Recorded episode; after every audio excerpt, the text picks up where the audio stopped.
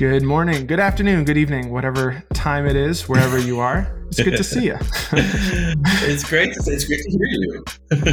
yeah, I don't know if you can tell already, but uh, I got some rapport with this with this guest we have today. Uh, his name is Liam Thurston. He's going to be speaking at DesignConf, which is happening in just a few weeks. Liam, how are you? Woo! I'm doing great, Alec. Thanks, but thanks for having me, man. It's nice to see you, hear you, and it's nice to be joined by all the wonderful folks who are curious about the conference. Yeah, it's going to be great. We got a we got a fun a fun little conversation coming up and a really interesting talk that you're putting together that we're, we're going to touch on in a little bit. But first, I think you know, especially since our paths have crossed over a little bit in the past, I think it'd be great if if you could share a bit about your story, um, what you've been up to the last you know few years that you've you've been doing design stuff. oh, a lifetime, a lifetime. I'll try to keep it tight. Um, thanks for asking. Uh, so yeah, my name, my name's Liam. You know, uh, my pronouns are he and him.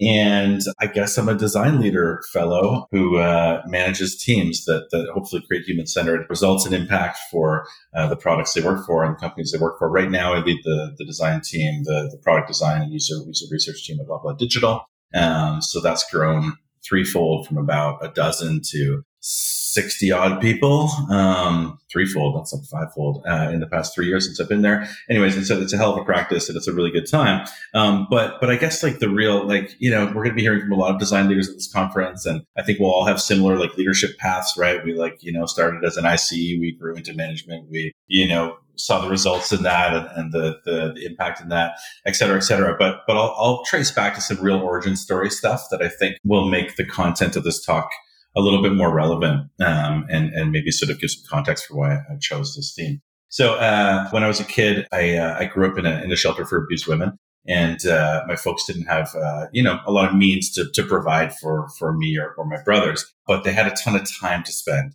with me. So, you know, we didn't have a lot of material things, but you know, they focused on just sort of supporting and spending time with me and, and cultivating creativity. Um, but because of the, the context and environment I grew up in in this shelter uh, that my mom worked at and that I lived at for a few years, that I was surrounded by folks who were extremely marginalized. So abused women, folks of different gender identities that weren't common or accepted at the time. And this is back when I'm like four, five, six, ten years old kind of thing throughout my early childhood. And, uh, and so I was always surrounded by like really, really, you know, like I say, folks that didn't have the opportunities that, that folks like us have, frankly. And I didn't really realize at the time. I was sort of like, okay, this is just what the world is like. Like people have it hard and you got to work hard. And, and uh, there's a lot of challenge. And there's places like this shelter where people can come to be taken care of and, and feel safe. Isn't it funny how we kind of normalize our experiences in, in various ways? Um, right. Um, I've been having a few conversations with people about this. And, yeah. you know, um, these things about their, their upbringing that to an outsider seem ex- very extreme. Right. Right. you know, when they look back on it, they're like, "What? Doesn't everybody, you know, have like, uh, exactly. you know, live in the bush or whatever, yeah. go camping six months a year, skip school?" You know, I was like, "No, no that's no. different." Yeah. yeah. you only know what you know, especially at that that's age, right. right? And so, so it was only as I grew up and became interested in technology and started to like do that in the 90s and like build websites and you know learn how to code and do that kind of stuff uh, and as i entered the industry as like ux became a thing in the early 2000s i started to look around and was like oh right. This industry looks like me. This industry is like heteronormative cisgender white guys. Um, and that wasn't the community that i grew up in. And it, it, took me a long time to sort of come around to the fact that like that's a problem, you know, like, it, it, and I didn't really realize that bias and I didn't recognize that privilege for a while. Uh, and over the past, call it, you know, 10 years, 15 years, I've started to really realize my privilege in the world, and recognize it. And, uh, and, and this talk is about helping others sort of, you know, acknowledge their privilege, check their bias and develop tools that can help them make more equitable and diverse uh, decisions that are, that are representative of sort of diverse identities that we need to, to treat responsibly in the world. So um, yeah, that's that's sort of like that's where my like human centered care comes from. Is like growing up in that world and being like, wait, this is what Canada, this is what the world looks like. It looks like this, you know, diverse melting pot of both underprivileged and overprivileged people, and we need to sort of care for them all equally and yeah, that's sort of what I lead with as a manager, I guess, and a leader is like sort of human centered care and empathy for my people and my teams. And I guess what I say a lot of the time is like, I'm just trying to make room for other people. I'm trying to get myself out of the way. I'm trying to hire and and level up folks that wouldn't normally have opportunities like like I'm privileged to have uh, in order to replace myself with folks uh, that don't look like white guys like us, frankly. Hundred percent. So tell me, um, because it's it's interesting. Uh, uh we used to work together briefly at a um, a product studio, well known one in Toronto called TWG, mm-hmm. and it really had a reputation for a really strong design mm. craft. I mean, it had it. They were good, you know, strong reputation all around from a craft point of view, but definitely on the design side. And you're one of the people that kind of helped cultivate that you know, as you kind of look back, what, what are some of the kind of key lessons and takeaways from that, that you kind of learned from being very early on the development of that team all the way through to I think, you know, there was got to be like 30 or so designers on the team by the by the time you, you left. Yeah. Yeah, yeah, that was a wicked experience we had together. Um, and and you came and joined us to help build the the research practice, which was, I think, one of those turning points in that trajectory that that really sort of opened my eyes to the value of you know establishing a research practice within a design department or just a, a research practice outright. Uh, what are some of the things I learned? So I guess like early in my journey, I was lucky to hire a few folks who were like uniquely talented. Uh, Andrea Crofts comes to mind as someone who, you know, joined the team with a ton of potential, but not a lot of experience. And within six months, you know, she was doing work that was, you know, far more thoughtful and rigorous and, and better than work that I could ever do. And so that's what inspired me right away to be like, whoa, okay, I got to let go of the reins and like level my team up as opposed to just sort of owning the work myself. Of course, everybody in this industry, or not everybody, but most folks start as sort of an independent contributor. They're obsessed with a craft or, you know, they put their 10,000 hours in on something and become really good at it. For me, that was design and uh, and specifically product design and user experience. But uh, when I hired Dre and then built the team around her and others, I realized that like, okay, right, there's so much more impact we can have as, as sort of a well-oiled group of folks who are collaborating on best practices. And uh, I'll never forget, I was working with RBC. You know, this is where we're talking sort of, you know, the 2010s, early 2010s, when like a lot of big businesses were doing user experience and design, but they weren't like necessarily coming from like the IDEO school of like human centered design. And so we did some training and some studying with IDEO and, and brought the customer into uh, our process. And, you know, it's sort of established practice now that everybody tests everything and everybody does research with customers. But at the time, like, it just wasn't as common, right? True story. I remember. You know, I remember those days when I was starting out and it was like pulling teeth trying to yeah. convince people that it was worthwhile to like actually talk to users a lot. I mean, exactly. I won't. I, I think that my my fondest memories of this come back from like 2015 or 2016 or something, and it was just mm. yeah, it was it was a bizarre time. I think it was because like it, instantly you went from the subjective to the objective, and so like my my background is more in like the graphic design space, let's say, and so I was used to making subjective calls. This is a beautiful font. This is a great color palette. This is a great type hierarchy. Whatever it is, um, or this is a great screen flow. You know, like subjectively within a community of folks. Again that sort of are experts in this trade or who look more like me than the folks that these products are for. And the eye-opening moment was like, okay, yeah, you put this this beautiful design that you love so much in front of a customer, and they can't even read it, they can't use it, they don't know what to click, like they're totally confused, baffled, whatever.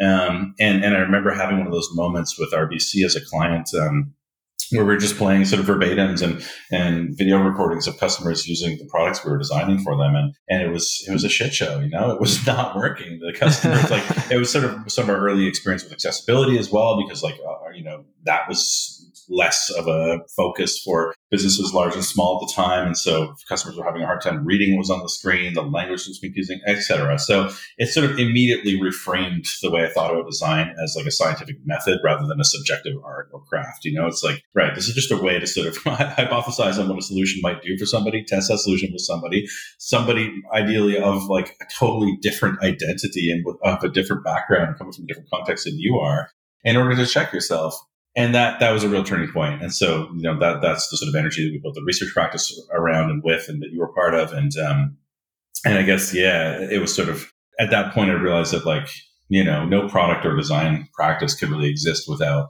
some way to like uh, have the customer in the room or, or the, the end user in the room. Yeah. Uh, and so that's become a focus for me ever since. It's like only only building those practices in tandem. Design and research must come together. Yeah, and I think this ties in a little bit with what you're what you're speaking about, and um, I think to kind of provide a little bit of context, I think it's this, you know, what you're going to be talking about takes a certain kind of person to do it right. And fortunately, I, you know, somebody who's who's knows you. And I, by the way, for those listening, and I had nothing to do with the selection process, but I am glad that Liam's speaking about this. It's about, I think, um, how the choices that we make around aesthetic can harm others. Yeah. And a lot of the times, you know, aesthetic is you know it's an artistic kind of process and you know it's very very much something that you feel and whatever um, very very personal to the person creating it. Yeah. um, how do you try and mitigate that harm? How do you try and avoid doing harm to others? You know i'd love for you to to talk a bit about what kind of inspired you to put this proposal together which i think really excited the curators. And i think it also has to come from somebody who is part of a more dominant group to actually be able to contextualize this for others in terms of like we've been in this in this place you know both of us together. Let's talk about how we can actually be better about this. Yeah exactly. Thank, thanks for asking. So and and thanks again for giving me the opportunity to speak about this. It's uh this is like some of the most difficult material I've ever worked on or with, which is like a signal that is important, I think, to talk about. And as much as I'm like, I don't want to take up too much of a platform or too much space sharing these stories that aren't inherently mine, like I'm not the subject of so much of the oppression that's designed into the experiences that we, that we share in the world. But it's important, like you said, for folks like us to overcorrect. Like if folks like us aren't talking about this and acknowledging that we're part of the problem, then we'll never change. So let me give you sort of the the impetus behind the talk. I was um, working on a town hall for Loblaw Digital, which I do quarterly and uh, help produce it. You know, the aesthetics, the content, etc. Working with our senior leadership team and others to make you know those great quarterly business updates and sort of cultural moments that to help inspire the team. And uh, and part of the fun part of that is, is designing sort of the aesthetic. Each town hall has its own theme and its own sort of graphic representation, etc.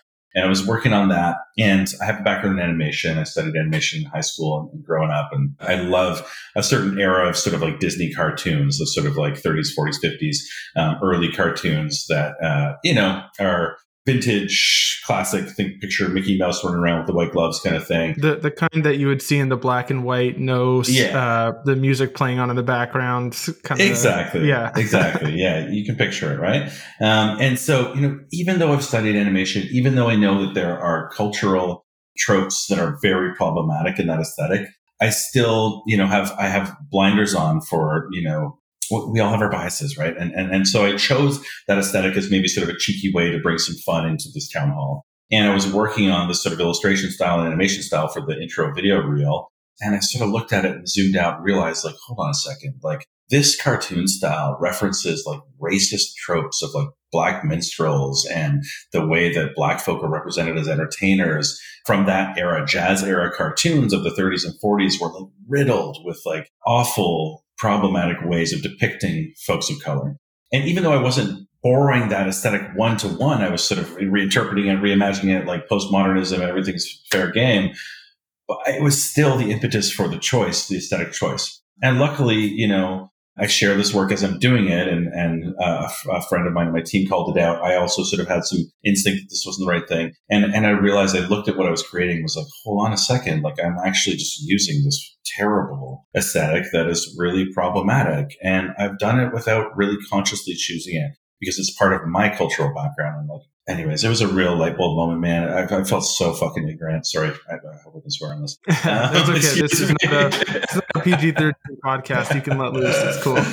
yeah, um, and and so it was. Yeah, it was a real turning point for me. And like, you know, I have these realizations all the time. Luckily, at least I, I invite the feedback for my behavior often about how I can be more representative and, and more open and, and uh, yeah, respectful to other folks lived experiences. And this was a case where like I caught I caught the choice and the problem early, but I realized that like, wait, you know, if I'm doing this sort of like making these decisions without consciously being aware of the problems behind them, like we're all doing that. And then it made me think of this talk, uh, you know, or, or, many folks are doing that without being aware. So it's like, wait, I need to develop like a perspective and a toolkit about how to prevent this stuff from happening to, to make sure that we're all making, you know, uh, developing a moral compass and making responsible decisions in design.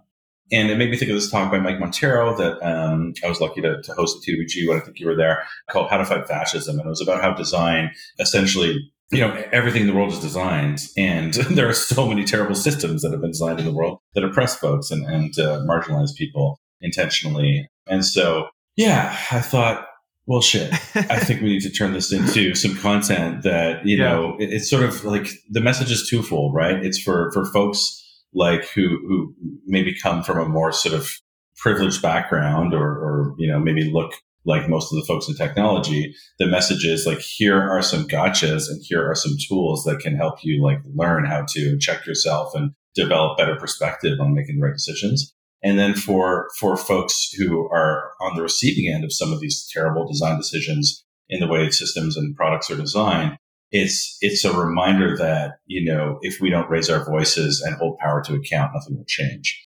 One of the things that I really loved about this was two things. One is, is the honesty by which you, you that you bring to the conversation. And it's like, you know, most a lot of the times when we, when you get on stage uh, and we, when we deliver some piece of content, or when we write a blog post for that matter, it's kind of like a celebration of how fantastic and perfect we all are.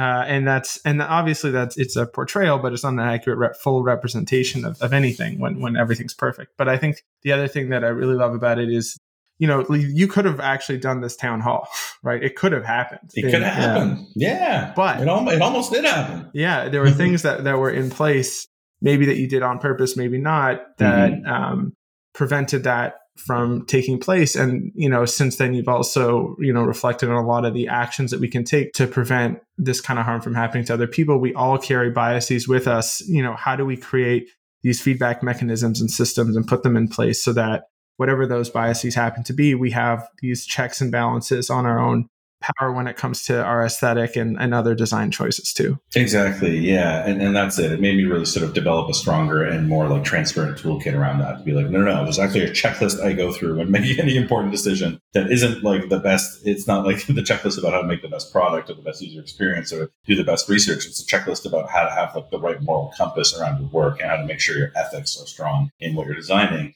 And, and so in the talk, we'll, we'll run through a bunch of like, I, think that it really helps to, to personify these problems and to create, like, to call out the examples. So, you know, we've had a few experiences at Loblaw that are really interesting. Like, uh, you know, until a year or two ago, we still had like an, an ethnic aisle in our grocery stores and we started sort of calling that out as like a you know that, that seems like a strange name that doesn't really fit um, the, the, actual identities of the people who eat this food which yeah. are all people but how do we rename this like this part of the store to actually reflect and respect the cultures that you know brought this food to us and uh, and so that that's like one you know little case study we'll pick into uh, when, when, we're talking like design decisions and product, like, you know, uh, so social media is a huge part of our lives. And, and of course on Instagram, you know, you got more than 40% of Instagram users are under 22 and, and the folks who spend five hours a day plus on Instagram report, uh, 30% of those folks report like deep depression. And we know that like at certain ages, folks are just more susceptible to like peer pressure and having sort of like the wrong images guide their, their self worth. So like social media is like a huge sort of area where the design decisions we make in that product, like how you scroll through the feed, how you like pictures, how we expose the right content to you through algorithms is like a choice that a company makes to keep you on the platform longer, which leads to depression. And like that is just like, that's a dark pattern. It's a terrible, it's an unethical pattern, I should say. It's a terrible thing to do to people. We're going to talk about like the don't say gay bill in Florida with Disney and the response to that.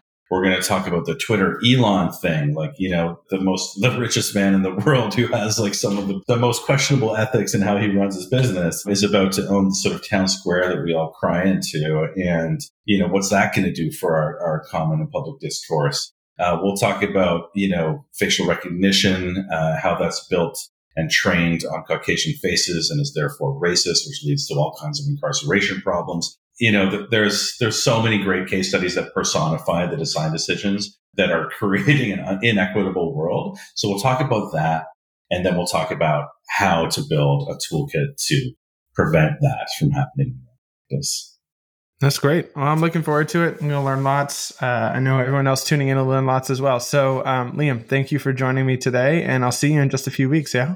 Awesome. Yeah, I really look forward to it. Again, thank you so much. And, uh, you know, hit, hit me up on, on Twitter, I guess, for now while I'm there. If you have any questions, I'll be workshopping the content over the next few weeks. And, and I guess like the note I'll end on here is that even though I will be the one representing this content at the conference, please know that this is like, I'm creating this in consultation with the communities that are affected by this work. You know, this isn't my narrative to own, and I don't want this to be my story. This is a story that I'm, I'm bringing other voices to the table here to talk about how these design decisions affect affect different folks of different identities in order to make sure that their voices are heard and that we all do something about it. Well, that's a beautiful note to end on.